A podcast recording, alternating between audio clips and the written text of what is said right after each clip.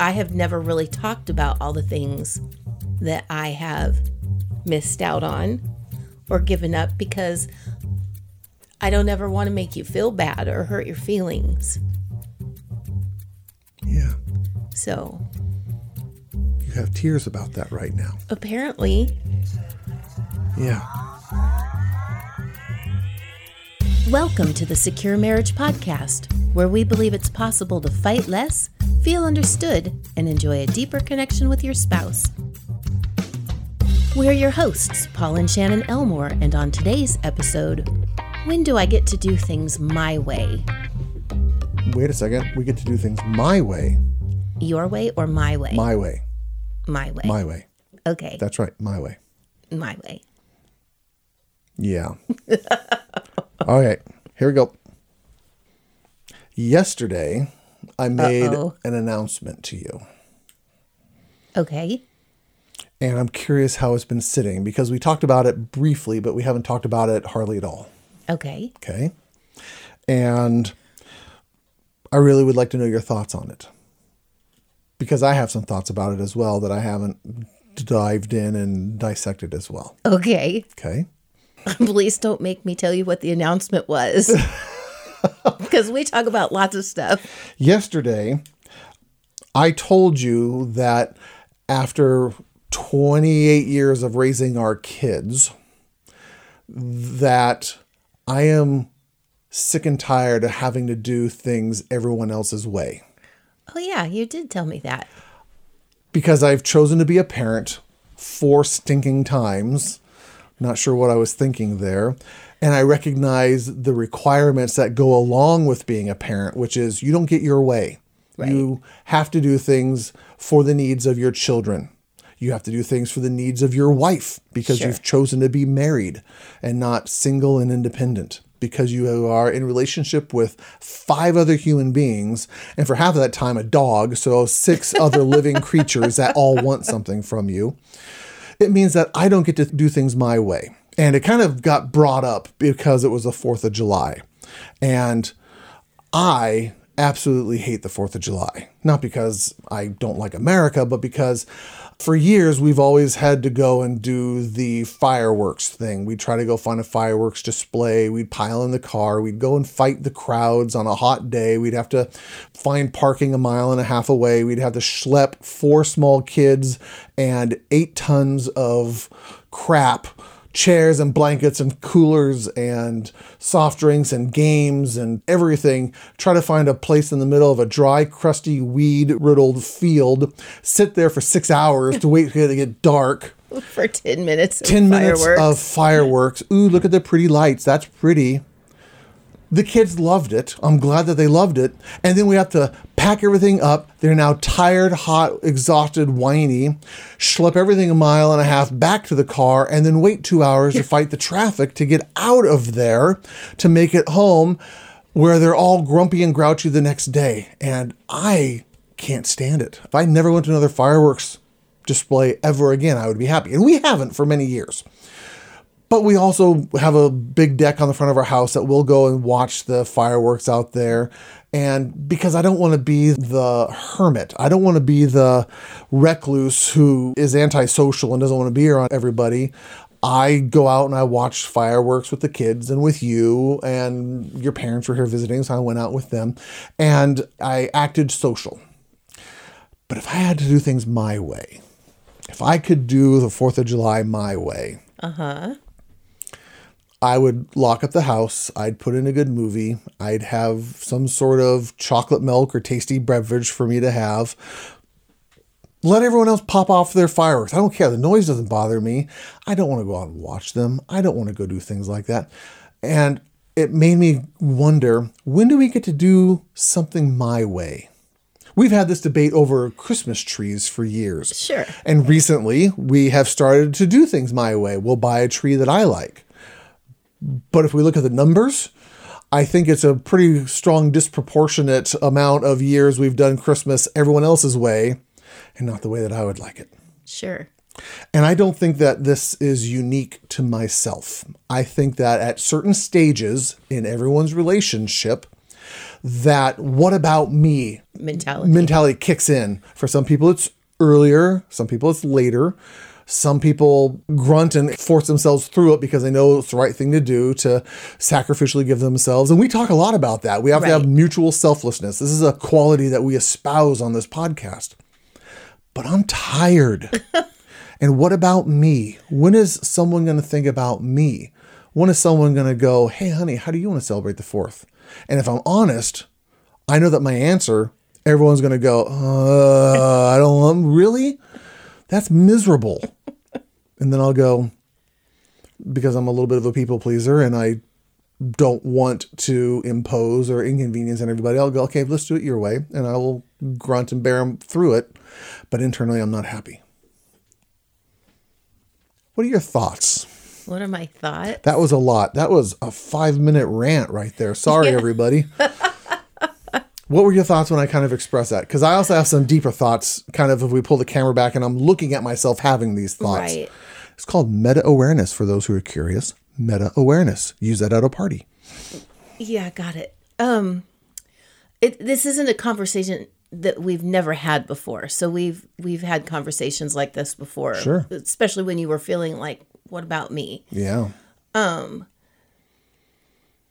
And to be honest, at first it was a little a little hard to listen to because I think of all the times that we do things that all the things that we don't do that's more accurate. All the things that we don't do because you don't like to do them. Right. That all the things that I have missed out on Right. because you don't like to do them. So I was having a little bit of a hard time just even uh, empathizing with I you. bet. And and so We're going to come back to that. That's an important thing. But keep going. so it was really hard to Give a crap. no, not that, but it was like maybe a little bit of my Pharisees showed up or and there was a little bit of like, yeah, I get it. I think I did an okay job of listening to you. You did a great job of I listening to me. didn't I didn't come back Nope. with any of the thoughts that I had. Yep. That's why Um, I'm asking now because I know you had some. you don't have that good of a poker face. Right. Well, I just think that we, number one, for sure, having kids changes how you do things. Sure. We have to sacrifice as parents Yes. for our kids. Otherwise, they'll grow up kind of miserable and probably not having a lot of experiences True. or having a lot of experiences that they don't enjoy. So that's still miserable as well. Yes. But as a married couple, we both have to sacrifice things that we like and enjoy and want to do. And I would say part of me started to say that it's probably been fairly unbalanced, that you sacrifice more than me. But when I think about it, I think it's probably on a daily basis, maybe more you. But I think over a long period of time, we both have given up stuff. I have never really talked about all the things that I have missed out on or given up because I don't ever want to make you feel bad or hurt your feelings. Yeah. So You have tears about that right now. apparently, Yeah. And you don't want to make me feel bad by telling me how much you've missed out on. yeah, And yesterday I'm telling you how much I'm missing out on, which makes you feel. like, well, I kind of get it. Okay. I guess, well, okay, let me think. Let me figure out what exactly it was I was feeling because there's always a underlying feeling. What do you think the tears are about right now? Well, I don't know. But they're there. Yes, they are. Yeah, I don't know. I can't think two thoughts at the same time. no, you can't. Um which one do you want me to answer first? You pick it. What was the first question? Just go with the one that's most relevant for you right now. It's really hard to hear someone talking about what about me? When do we mm-hmm. get to do things my way? When you feel like you give up a lot of stuff, when we don't, how do I word that? You want to try to put a context on it? here? Yeah, thank you. I appreciate I don't know. the I don't know if this is in the ballpark of what you're trying to say. We always judge ourselves by our intentions and not our actions. We know what's going on inside our heads. And so I might be giving up lots of things for you internally and I never tell you about it. And so those points are stacking up against you and you have no idea that I've been giving up things for you. Right. But if we look at the math and you're going, oh, you gave up two things for me today. Are you kidding? I gave up 52 things for you today. And you don't recognize that. And so we always judge ourselves by our own intentions, not by our actions. Right. Or we judge others by their actions, not by their intentions. We judge ourselves by our own internal intentions in some way. And so you are very aware of everything you've given up for me, and I'm not. And so I'm not awarding you those points. They're not going to your credit. And I'm not walking up to you going, Thank you so much for sacrificing so much for me today. So that explains why I would feel so strongly about Yeah. you saying, How come we never get to do things? When do I get to have my way? Yeah. And I'm going, It happens probably more than you're aware of. that's the pin I want to come back to.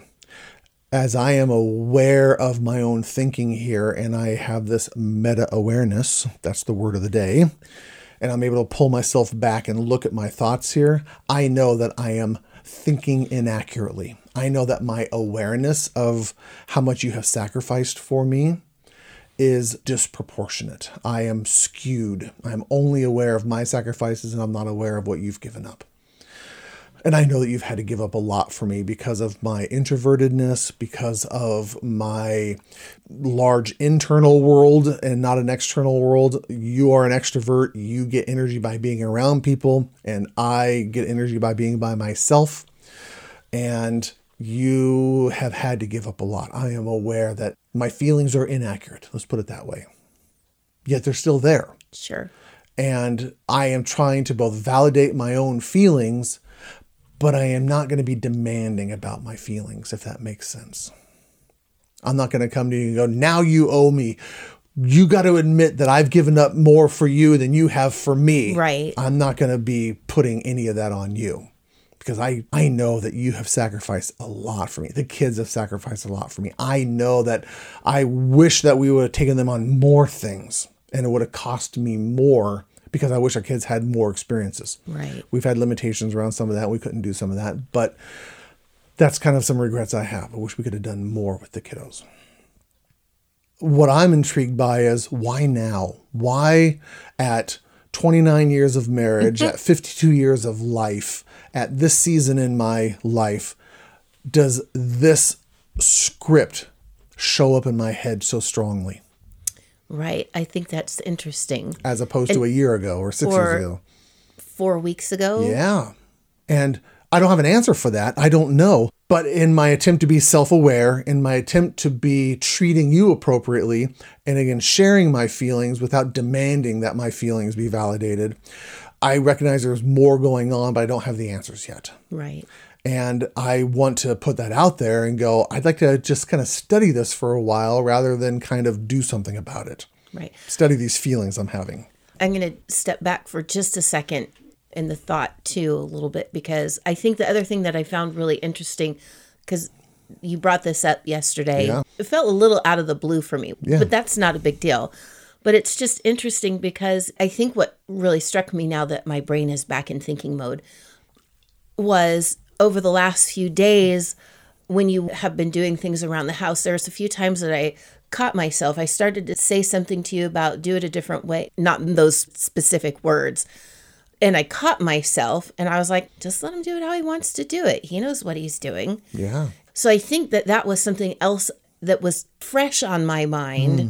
when you brought up this thing. And I was like, why is he bringing this up now? Is it because I didn't say something to him when he was doing things? Or did he notice that I Yeah. was caught myself? Or hmm. what's going on? So I think I was a little bit like that underlying thing of like, what's going on here? And especially when I notice, I know distinctly just on little things. This isn't I'm not talking about the big things, but just little things that whether you don't need someone telling you how to do it. Right. Or what to do or do it differently or questioning you. Who cares if you want to use my outdoor broom? I was to going to sleep- ask, was it the broom thing with the hair? Yeah. Yeah. I I was only going to say because it's just an outdoor broom, so it's dirty, but I was like, but he doesn't want to get hair in our house broom, so use the outdoor broom. That's a great idea. I remember you catching yourself around that. Yeah, That- that's was funny like- that that sticks out. Yeah. And so I was like, I don't need to tell him to use a different broom. That No. broom is just fine. Thank you. And so that's just one little thing. But there were By the four way, or five different things. That's scary how accurate you are in that, by the way, because I did go, oh, we have an indoor room and an outdoor room, and I don't want to get the indoor room dirty, which is ironic. It's a broom. You don't want to get it dirty. Right, That's a I- little idiotic, but you're exactly right. You figured me out. yeah. And, and I was just going, it's the outdoor broom. It's going to get like mud and dirt on the floor. On the but floor that you're cleaning. Big deal. It's just a floor. So These are the things people fight about and cause huge arguments in their world until you can talk about it and be honest about your thinking process here. Right. we're both trying to do something conscientious. I don't want to ruin the indoor broom. You don't want to ruin the, the floor inside. With the dirty outdoor broom. yeah. Oh my gosh. so so when you brought that conversation up, when you made your declaration of when's it going to Yeah. be my time to do what I want to do? And I was just thinking, you have more points in your head. I guess that's Yeah. so between that and then thinking about all the things that I have Yeah. not done, we have not done my way over the years, Yeah. and we've not done for you. Yeah. It was just kind of like really hard to hear that. This sentiment, this statement is actually the very first stage on the relationship roadmap. It's that hurting phase. And that's the thing that's been going on in my head. Again, we try to apply a lot of these tools that we actually try to give to other people. What is hurting inside me right now, as opposed to four weeks ago, or six weeks ago, or six years ago? There must be something hurting inside me. And I'm trying to identify what that is rather than act on autopilot and react out of that Sure. hurt. And I'm looking for a little bit of care. When I say I want things my way, that's code for do you care about me? Uh-huh. Do you recognize that I need a little bit more attention or care or concern or whatever else that is? It's actually one of the tools in the relationship roadmap. It's the calling one in the first connection series where we send messages all the time, but it's an attempt to get connected. And if you miss that call, when I say, hey, feels like we don't get things my way, you as a spouse, as a wife, get to go, apparently he's needing something. I want to make sure I hear that message. And I don't just ignore it and send it to voicemail. Right. I don't hang up on it and just ignore it altogether. I'm trying to recognize that there's a legitimate need there. I wasn't even aware I had that need until we were doing this podcast right now. Right. But it's probably pretty true. So it's like, hmm, I wonder why I have these needs at the moment. Well, to figure it out, we'll have a longer conversation when we're off the podcast. Right. We don't have to put all of our dirty laundry out there. But it would be fun to kind of figure that out. Sure. And, kind of what that means. Yeah. The reason we're talking about it here is because this happens all the time for so many other marriages. Two things this emotional calls, the emotional bids, desire to get connected, and it comes out in covert ways, kind of secret language here. Sure. Rarely does someone come up to you and say, I'm feeling uncared for. Would you please meet my emotional and relational needs? That's weird. People don't do that. But they do say, it feels like I never get my way anymore. If you can have the response you did, which was gracious and kind and just listened rather than getting defensive, Right. it opens up the opportunity for conversation. So That's the first part of this. And then the second part of this is I think everybody goes through a season where it just feels like they aren't getting their way and that they have extra needs in some way for whatever reason. Sometimes that's early in the marriage, sometimes that's late in the marriage, sometimes that's circumstantial, but everyone goes through those seasons. You are responsible, the person who's feeling that. I am responsible because I'm the one having the feelings right now for being aware of those feelings and not reacting out of those feelings. Right. To be able to talk about them appropriately, measuredly, non accusingly. Sure. So that's kind of why we're talking about this today. Yeah. I didn't expect it to go here, but apparently that's where it went. And apparently we got more conversation to have when we're done. Yeah. If this is sounding like you, dear listeners, who are out there and you're going, yes, that was our conversation.